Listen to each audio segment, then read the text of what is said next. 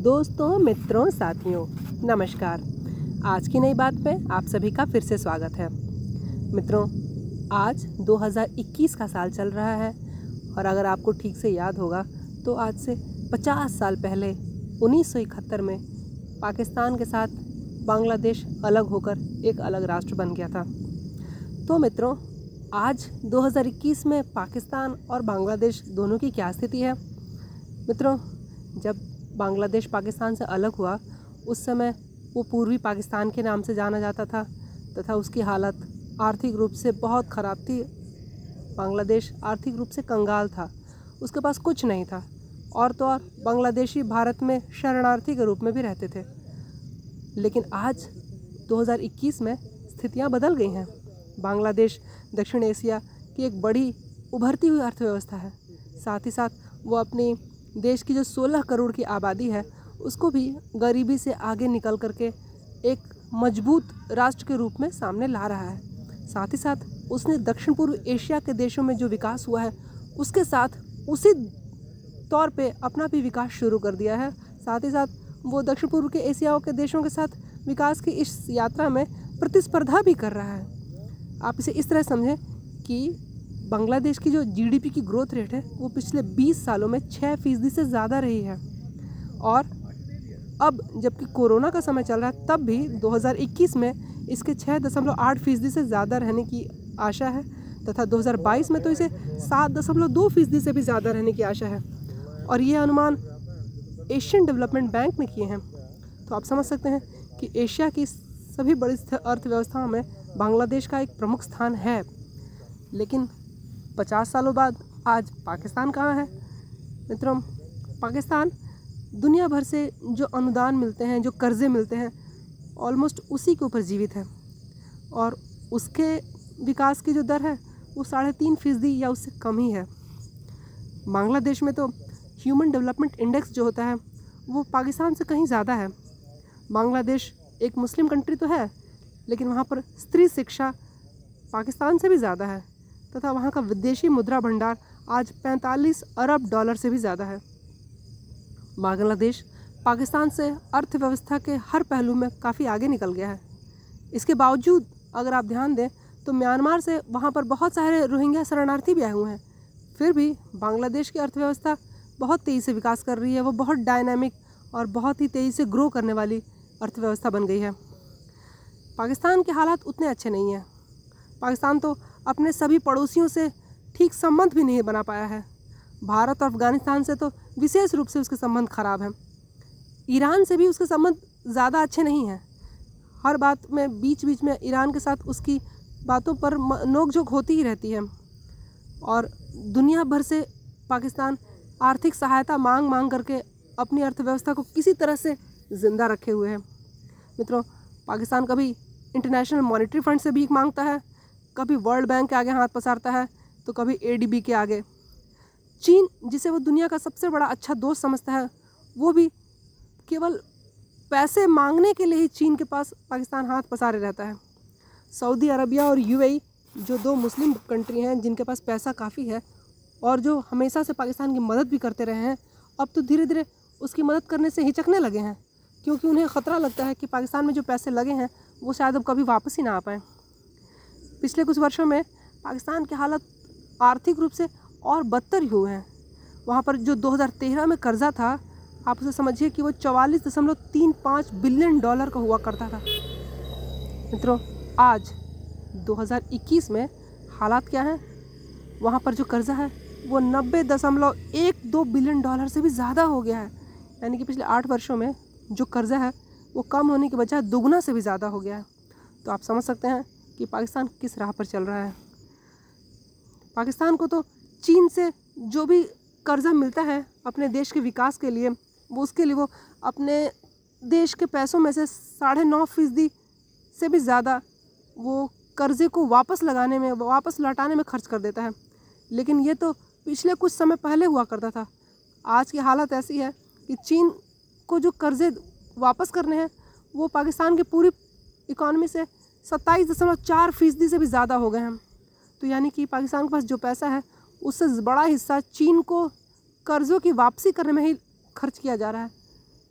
तो आखिर पाकिस्तान, जिसके पास पहले से ही पैसे नहीं हैं, वो पैसे के लिए लोगों के आगे हाथ फैलाए हुए है और वो उन पैसों को चीन के लिए हुए कर्ज़ों को चुकाने में ही खर्च कर देगा तो फिर पाकिस्तान विकास कब करेगा? वहाँ के लोगों का जीवन कैसे सुधरेगा? इसीलिए पाकिस्तान धीरे धीरे हर क्षेत्र में बांग्लादेश से भी पीछे होता चला गया है। मित्रों, ये सारे आंकड़े तो मैं सरकारी आंकड़े बता रहा हूँ, जो कि सीपेक के लिए वहाँ की सरकार ने जो कर्जे ले रखे हैं, वो जो दिखाए जा रहे हैं, उससे हमें मिली है। सरकारी आंकड़ों से भी ज़मीन की सच्चाई कभी कभी मेल नहीं खाती और हो सकता है कि ज़मीनी सच्चाई इससे भी ख़राब हो। मित्रों, जब चीन पाकिस्तान में सीपेक की योजनाएँ लेकर आया था 2013 में तो उन्होंने पाकिस्तान को काफ़ी सब्ज बाग दिखाए थे। उन्होंने पाकिस्तान को कहा था कि इससे पाकिस्तान की सूरत ही बदल जाएगी। उनका कहना सही था। पाकिस्तान की सूरत वाकई में बदल गई। पाकिस्तान की जो आर्थिक स्थिति पहले रही होगी, आज वो उससे भी बदतर हो गई है। और चीन का इससे फ़ायदा ही फ़ायदा हो गया है, क्योंकि चीन को अपने देश के सामान को एशिया में तथा यूरोप में भेजने के लिए एक आसान रास्ता ग्वादार पोर्ट की तरफ़ से मिल गया है। चीन अपने सारे सामान को पाकिस्तान ऑक्यूपाइड कश्मीर गिलगिट बाल्टिस्तान से होते हुए ग्वादार तक भेज देता है और यहाँ से वो इसे यूरोप भी भेज सकता है। लेकिन इस बड़ी सड़क का, इस सीपे के प्रोजेक्ट की योजनाओं के बनने से पाकिस्तान को उतना लाभ नहीं हुआ। और तो और, पाकिस्तान को ये जो योजनाएँ और जो सड़कें बनी हैं, उसके लिए पैसा भी चीन को चुकाना पड़ रहा है, जबकि इस सड़कों का सारा लाभ खुद चीन ही उठा रहा है। मित्रों, इसके बाद जो ग्वादार पोर्ट बना है, वो तो पूरी तरह से चीन के कब्ज़े में चला गया है। उस ग्वादार पोर्ट पे चीन का ही एकमात्र नियंत्रण सा हो गया और वहाँ पर जो भी काम होता है वो मूलतः चीन ही करता है। उससे पाकिस्तान को कुछ भी लाभ नहीं हो रहा है।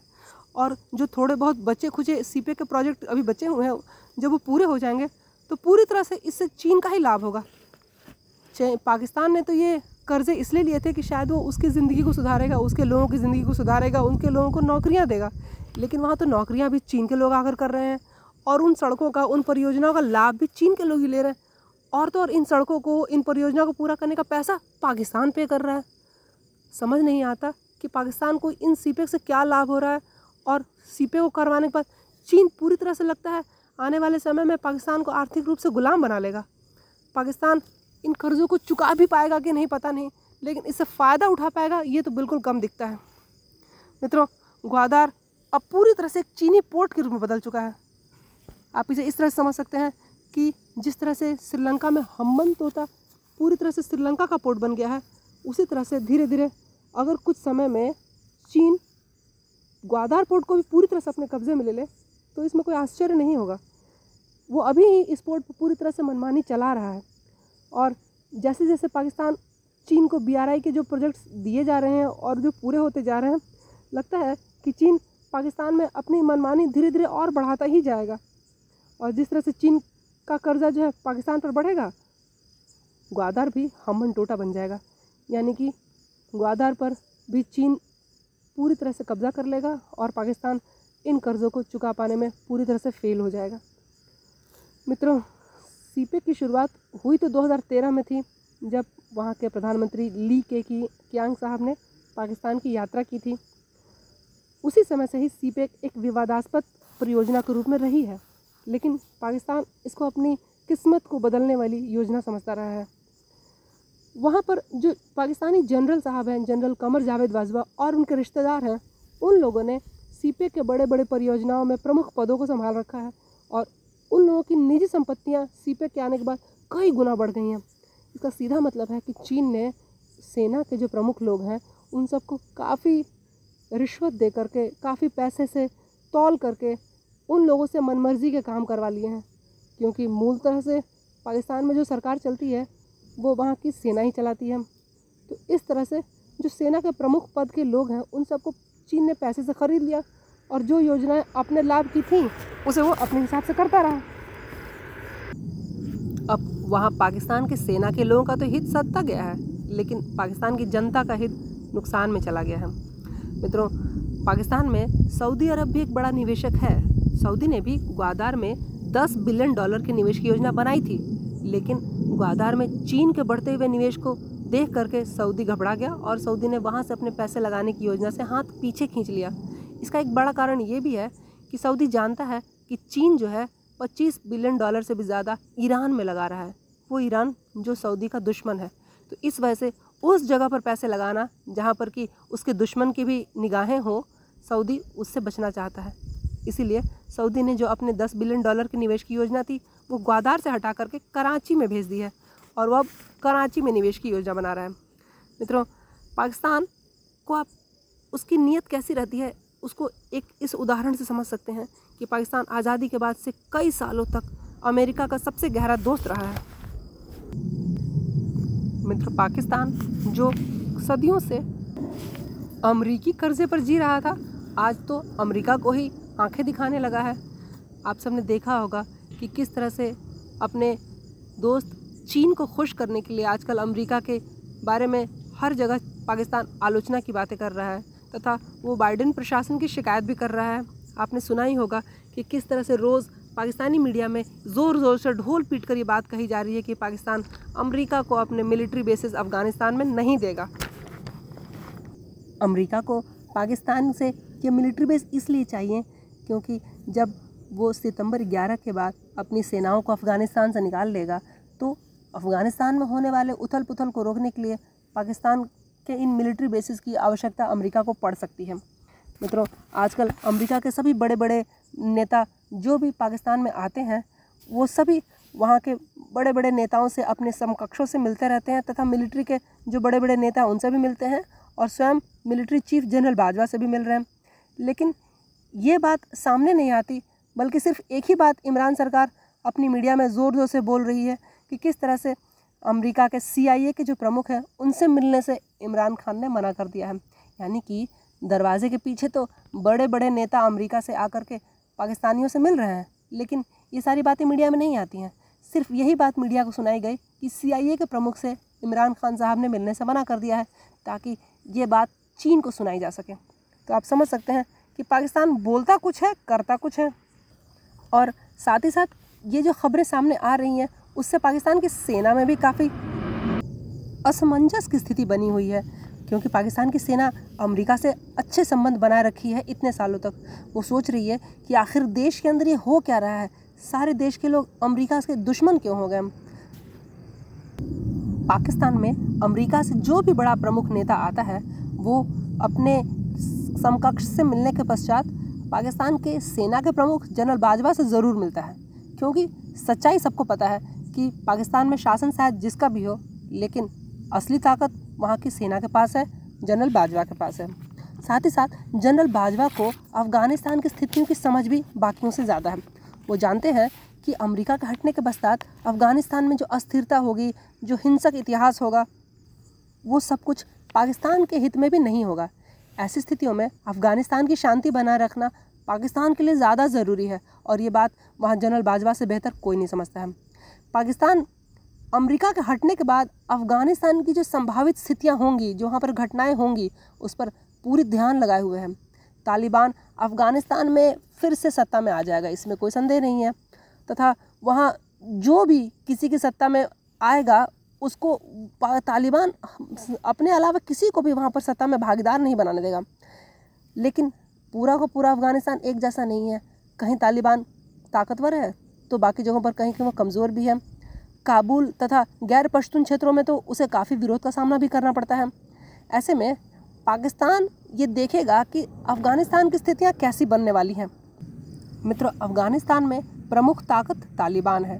और पाकिस्तान उस तालिबान का जन्मदाता है। इसमें कोई संदेह नहीं है।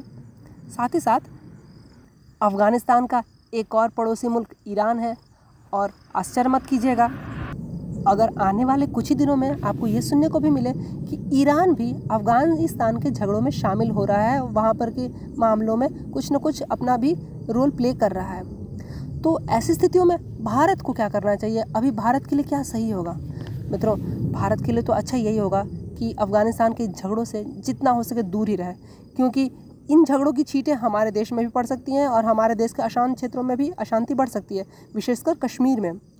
और इसके बावजूद भारत को अफ़गानिस्तान से पूरी तरह से कटना भी नहीं है, क्योंकि अफ़गानिस्तान भारत का एक पड़ोसी राष्ट्र है और भारत के वहाँ काफ़ी हित हैं। इसलिए अफ़गानिस्तान में जो भारतीय मित्र हैं, उनके संपर्क में भी बना रहना सही रहेगा। और पाकिस्तान की जो इमरान खान सरकार है, उससे भारत को इस विषय में कोई भी बातचीत करने से लाभ नहीं है। कोई उम्मीद भी नहीं है। पाकिस्तान तो अपने आप को ही आर्थिक रूप से पूरी तरह से चीन का गुलाम बना चुका है। वहाँ पर फाइनेंशियल एक्शन टास्क फोर्स ने उसे अपनी एक ग्रे लिस्ट में डाल रखा है, क्योंकि पाकिस्तान आतंकवाद का समर्थक है और हमेशा आतंकवाद के लिए फ़ंड जुगाड़ता रहता है। चाहे वो तालिबान अफ़गानिस्तान में हो या हिंदुस्तान के जो आतंकवादी संगठन है, उनके लिए हो। तो इसमें भारत को प्रयास करना चाहिए कि जो फाइनेंशियल एक्शन टास्क फोर्स की जो लिस्ट है उससे चीन, उससे पाकिस्तान बाहर ना आ पाए। पाकिस्तान उसमें बना रहे, ताकि उस पर कुछ ना कुछ प्रतिबंध लगे रहें। पाकिस्तान ने अपनी ज़मीन से आतंकवाद का जो समर्थन है, वो अभी तक बंद नहीं किया है।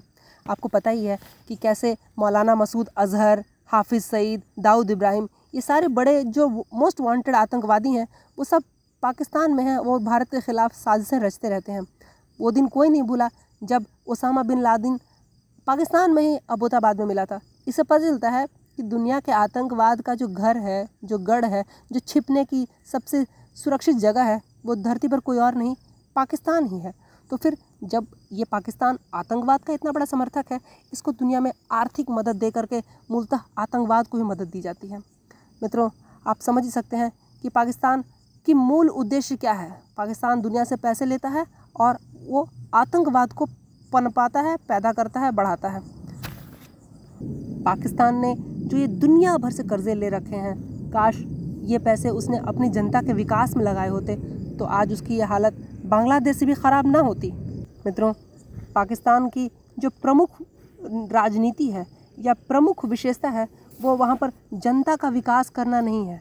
वो वहाँ पर भारत विरोधी राजनीति करता है, वहाँ आतंकवाद पैदा करने की राजनीति करता है, और इसी कारण वो आज उस स्थिति में पहुँच गया है, जहाँ से शायद वो पीछे लौट कर वापस कभी ना आ पाए।